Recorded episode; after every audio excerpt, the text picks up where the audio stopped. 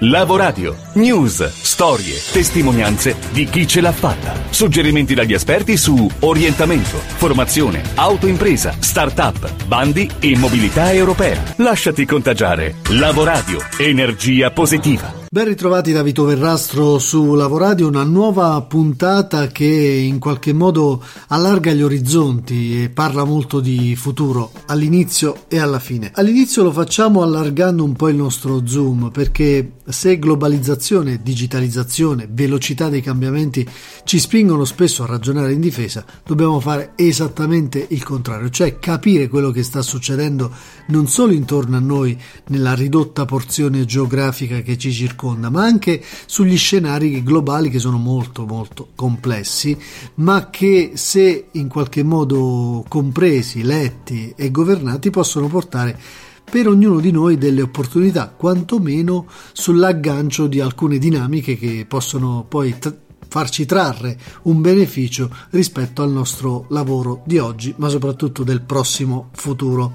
Parliamo allora di un tema controverso che è la via della seta, la nuova via della seta, si chiama Belt and Road Initiative, ne avrete sentito parlare negli ultimi mesi, sta creando non poche discussioni e spaccature a livello geopolitico. Di che cosa si tratta? Un progetto strategico per la Cina varato nel 2013 per migliorare i collegamenti commerciali con i paesi dell'Europa e dell'Asia e prevede oltre mille miliardi di dollari di investimenti per la creazione e il rafforzamento di sei corridoi commerciali terrestri e marittimi con un coinvolgimento di 70 paesi e circa il 60% della popolazione mondiale. Insomma, pochi dati ma che ci fanno capire la globalità e l'impatto di questo progetto. Chiaramente eh, ci sono delle resistenze, delle contrarietà, come per esempio quelle degli Stati Uniti che considerano questo progetto come egemonico e neocolonialista. L'Unione Europea è tiepida e storce in qualche modo il naso di fronte ad un paese che ha bassi livelli di tutela sul lavoro e sull'ambiente e teme l'ingerenza cinese nei piani di sviluppo infrastrutturale già in essere nell'Unione, ma anche all'interno dell'Unione Europea le posizioni sono divise e l'Italia, come ricorderete, qualche mese fa, nella scorsa primavera, ha firmato un memorandum con la Cina che potrebbe far trarre beneficio al nostro paese con 69 miliardi di euro l'anno. Insomma, il tema è molto grande, molto complesso, per decifrarlo seppure in pochi minuti abbiamo chiesto aiuto al nostro innovation manager Enrico Molinari, di solito il nostro faro su questa eh, situazione geopolitica e anche tecnologica mondiale che eh, oggi ci dà appunto qualche spunto iniziale per capire meglio il progetto della nuova via della seta e poi qualche consiglio utile per agganciare queste dinamiche a ciò che potremmo fare. Scenari non ho scritto neppure la metà delle cose che ho visto. Così Marco Polo descriveva la sua avventura cinese nel milione. Oggi si parla tanto di nuova via della seta in chiave geopolitica, ma sappiamo davvero quanto può valere in termini di crescita culturale e di creazione di posti di lavoro questo progetto promosso dalla Repubblica Popolare Cinese e destinato a rivoluzionare i rapporti economici del continente asiatico con il mondo occidentale? La nuova via della seta, a mio parere, può rappresentare uno strumento competitivo unico, un'opportunità di scambio tra sistemi economici, finanziari, istituzionali, sociali e culturali che collegano da Oriente a Occidente la Cina alla Spagna, connettendo l'Asia e le regioni lungo l'Oceano Indiano col Mediterraneo. Da tutti i punti di vista professionale la guardi, come innovation manager, come professore universitario di economia e marketing, oppure come semplice cittadino, considero la Silk Road un acceleratore per l'Italia, una soluzione analitica e concreta per attivare solidi investimenti in innovazione tecnologica,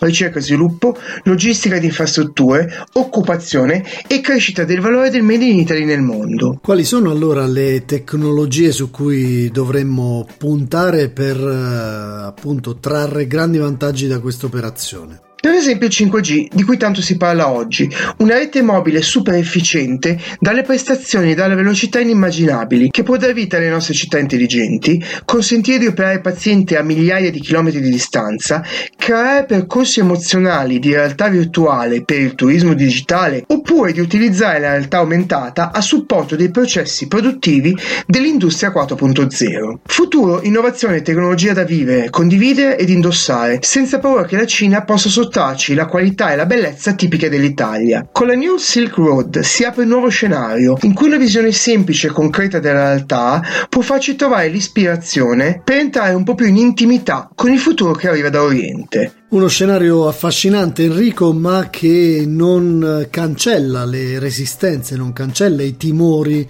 che la nuova via della seta porta con sé. Che cosa fare per superare questo impatto? È necessario uscire dalla nostra zona di comfort e capire che l'Italia è oggi, per la Cina, la principale porta di ingresso industriale e commerciale in Europa, con importanti ricadute occupazionali, di sviluppo infrastrutturale e di crescita economiche in aree del nostro paese che potrebbero diventare strategiche nel sistema logistico intermodale europeo. Solo qualche dato per condividere l'idea della solidità del tema di cui stiamo parlando. Il progetto Belt and Road Initiative coinvolge oggi 70 nazioni, più della metà della popolazione popolazione mondiale, tre quarti delle risorse energetiche, un terzo del PIL globale, circa 23 miliardi di dollari, 900 progetti di nuove infrastrutture per circa 1000 miliardi di investimento, ovvero circa 12 volte il valore economico del piano Marshall che contribuì a ricostruire l'economia europea dopo la seconda guerra mondiale. Eh, dimensioni davvero, davvero enormi. Come fare allora per cercare di agganciare queste dinamiche? Dinamiche e far sì che le opportunità che scaturiranno a grandi livelli possano riverberarsi anche all'interno delle piccole attività che noi facciamo e che dovranno in qualche modo fare i conti con uno scenario globale così allargato. In questo percorso, se l'Italia correrà unita verso il futuro nel rispetto della sua identità nazionale e della sua leonardiana capacità di saper fare, si apriranno importanti opportunità per il sistema paese e per tutti i giovani che oggi vogliono lavorare in un mondo interconnesso e globale. Nella prova la creazione dei primi corsi di laurea breve in tradizioni e business cinesi, per far entrare in sintonia gli studenti universitari con il futuro del lavoro. Insomma, come buon proposito di fine 2019, regaliamoci per Natale un base di ideogrammi, oppure semplicemente inseriamo il cinese nel nostro nuovo piano di studi 2020.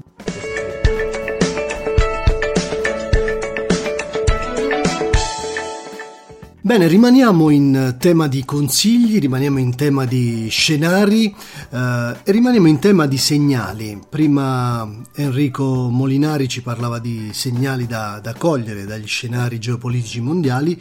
Eh, oggi Francesca Scelsi di Job Scouting, che torna sulle frequenze di Lavoradio, ci racconta di questi trend da cogliere, da leggere, da interpretare sul mercato del lavoro per provare a collocarci o comunque provare ad aumentare la nostra soglia di occupabilità, occupabilità che è una delle parole d'ordine del prossimo futuro. Il primo trend è quello del digital mismatch, quindi eh, mancano competenze in campo digitale.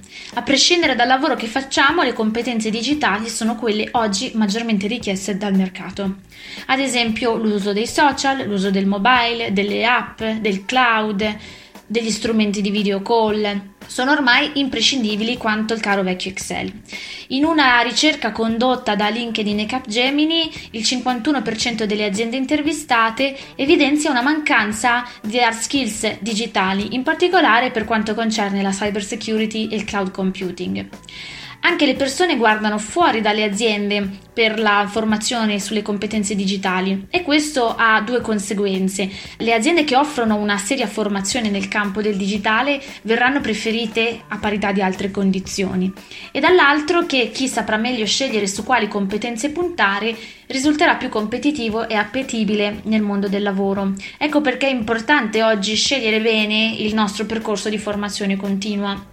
Il secondo trend è quello delle nuove spinte del mercato. Vediamo quali sono. La prima è quella della cyber security, come abbiamo appena detto, eh, sicurezza sul web, ma anche privacy e gestione dei dati. Questi tre ambiti sono estremamente richiesti e servono eh, professionalità che abbiano competenze specifiche. Eh, la seconda spinta è quella della tecnologia applicata a settori tradizionali come la medicina, la finanza, l'arte, l'industria, l'artigianato. Quindi l'innovazione tecnologica è ormai all'interno insomma, di questi settori. Ad esempio, se sei un artista, eh, non pensare che basti solo saper disegnare bene, ma accogli la sfida per esempio delle arti digitali, oppure se sei un artigiano pensa a come esplorare la digital fabrication. Infine la terza spinta è quella della sharing economy, quindi l'economia di scambio che eh, tra l'altro si fa portatrice anche oggi di istanze di sostenibilità a cui siamo tutti sempre più sensibili. Bene Francesca, questi segnali, queste le spinte, ma dove ci porteranno? Queste spinte? A che tipo di professioni? Una per esempio è quella dell'energy manager, la figura incaricata di ottimizzare i consumi degli edifici pubblici, privati e delle aziende adottando soluzioni come l'utilizzo di lampade LED, energia rinnovabile e quant'altro. L'innovation broker è il broker dell'innovazione, un professionista che mette in contatto attori eh, diversi nell'ambito dell'ecosistema. Eh, poi l'avvocato dell'etica tecnologica, ad esempio, che sarà intermediario fra esseri umani, robot e intelligenza artificiale, l'esperto di ubiquitous computing, quindi esperti in grado di sviluppare oggetti connessi alla rete, capaci di interagire con le persone e con altri oggetti. Questi e tanti altri saranno i mestieri del domani, quindi è importante rimanere aggiornati e aperti alla formazione proprio per poter essere pronti e sempre enormemente richiesti. Bene, dunque, grazie a Francesca Scelsi che potete continuare a seguire su Job Scouting che tornerà anche il prossimo mese su Lavoradio e ovviamente il consiglio, ribadiamolo, è quello di aggiornarsi e formarsi continuamente per rimanere a surfare sull'onda del mercato del lavoro. Da non perdere. Con lo sguardo decisamente rivolto al futuro andiamo a chiudere anche questa puntata parlando di aziende manifatturiere che sono in effetti la spina dorsale dell'economia italiana, tanto più perché i recenti interventi di politica industriale come il piano Industria 4.0 le pongono di nuovo al centro dell'attenzione, alimentando un rinnovato e significativo dinamismo del settore. Tuttavia ci sono nuove e vecchie criticità con cui fare i conti, eh, investimenti tecnologici verso la fabbrica intelligente, la questione del lavoro e delle nuove competenze di cui parliamo spesso sul Lavoradio, gli scenari politici nazionali e internazionali sempre più complessi e conflittuali, la domanda di prodotti sempre più liquida, la questione della creazione di valore e del mantenimento ovviamente della marginalità. Di tutto questo si parlerà a Fabbrica Futuro il prossimo 7 novembre a Bari, grazie alle edizioni scientifiche e tecniche europee Este. Un evento da non perdere di cui ci racconta di più Chiara Lupi, direttore editoriale di Este. L'ultima tappa del nostro ciclo di incontri Fabbrica Futuro si terrà il prossimo 7 novembre a Bari presso l'hotel Villa Romanazzi. Il convegno si svolge lungo eh, tutto l'arco della giornata e apriremo i lavori con eh, un intervento di Francesco Cupertino, rettore del Politecnico di Bari, che ci illustrerà qual è l'impegno eh, del Politecnico per accompagnare la rivoluzione digitale del tessuto industriale locale. Vedremo quali sono le soluzioni soluzioni digitali per lo sviluppo delle PMI italiane, come reperire fondi per la ricerca e l'innovazione tecnologica, come impostare un percorso per creare un'impresa connessa, come ottimizzare la supply chain e soprattutto come gestire i dati dei macchinari nel, all'interno di una smart factory. Tanta roba, insomma, Chiara Lupi, ma c'è dell'altro ovviamente. Vedremo anche, approfondiremo anche il concetto del, dell'economia circolare eh, vedremo eh, quali sono eh, le best practice nel, nel, territorio e come ragionare in un'ottica di sostenibilità e all'interno di una eh, tavola rotonda ragioneremo sul futuro della manifattura nelle regioni del, del sud. Temi importantissimi, a discuterne ci saranno aziende di, di, grande spessore, no? Le aziende coinvolte in questa giornata sono eh, Siemens, Thermofluid, eh, il gruppo PNO, Cisco, GTS Logistica, Epsilon, eh, Invemet Sud, eh, all'interno della tavola rotonda avremo i contributi di FIMCISL, di El Frantoio Raguso, di Favere, dell'Università di Bari. Eh, avremo delle testimonianze da parte eh, dell'Università dell'Aquila, dell'Università del Salento e naturalmente anche del Politecnico di Bari.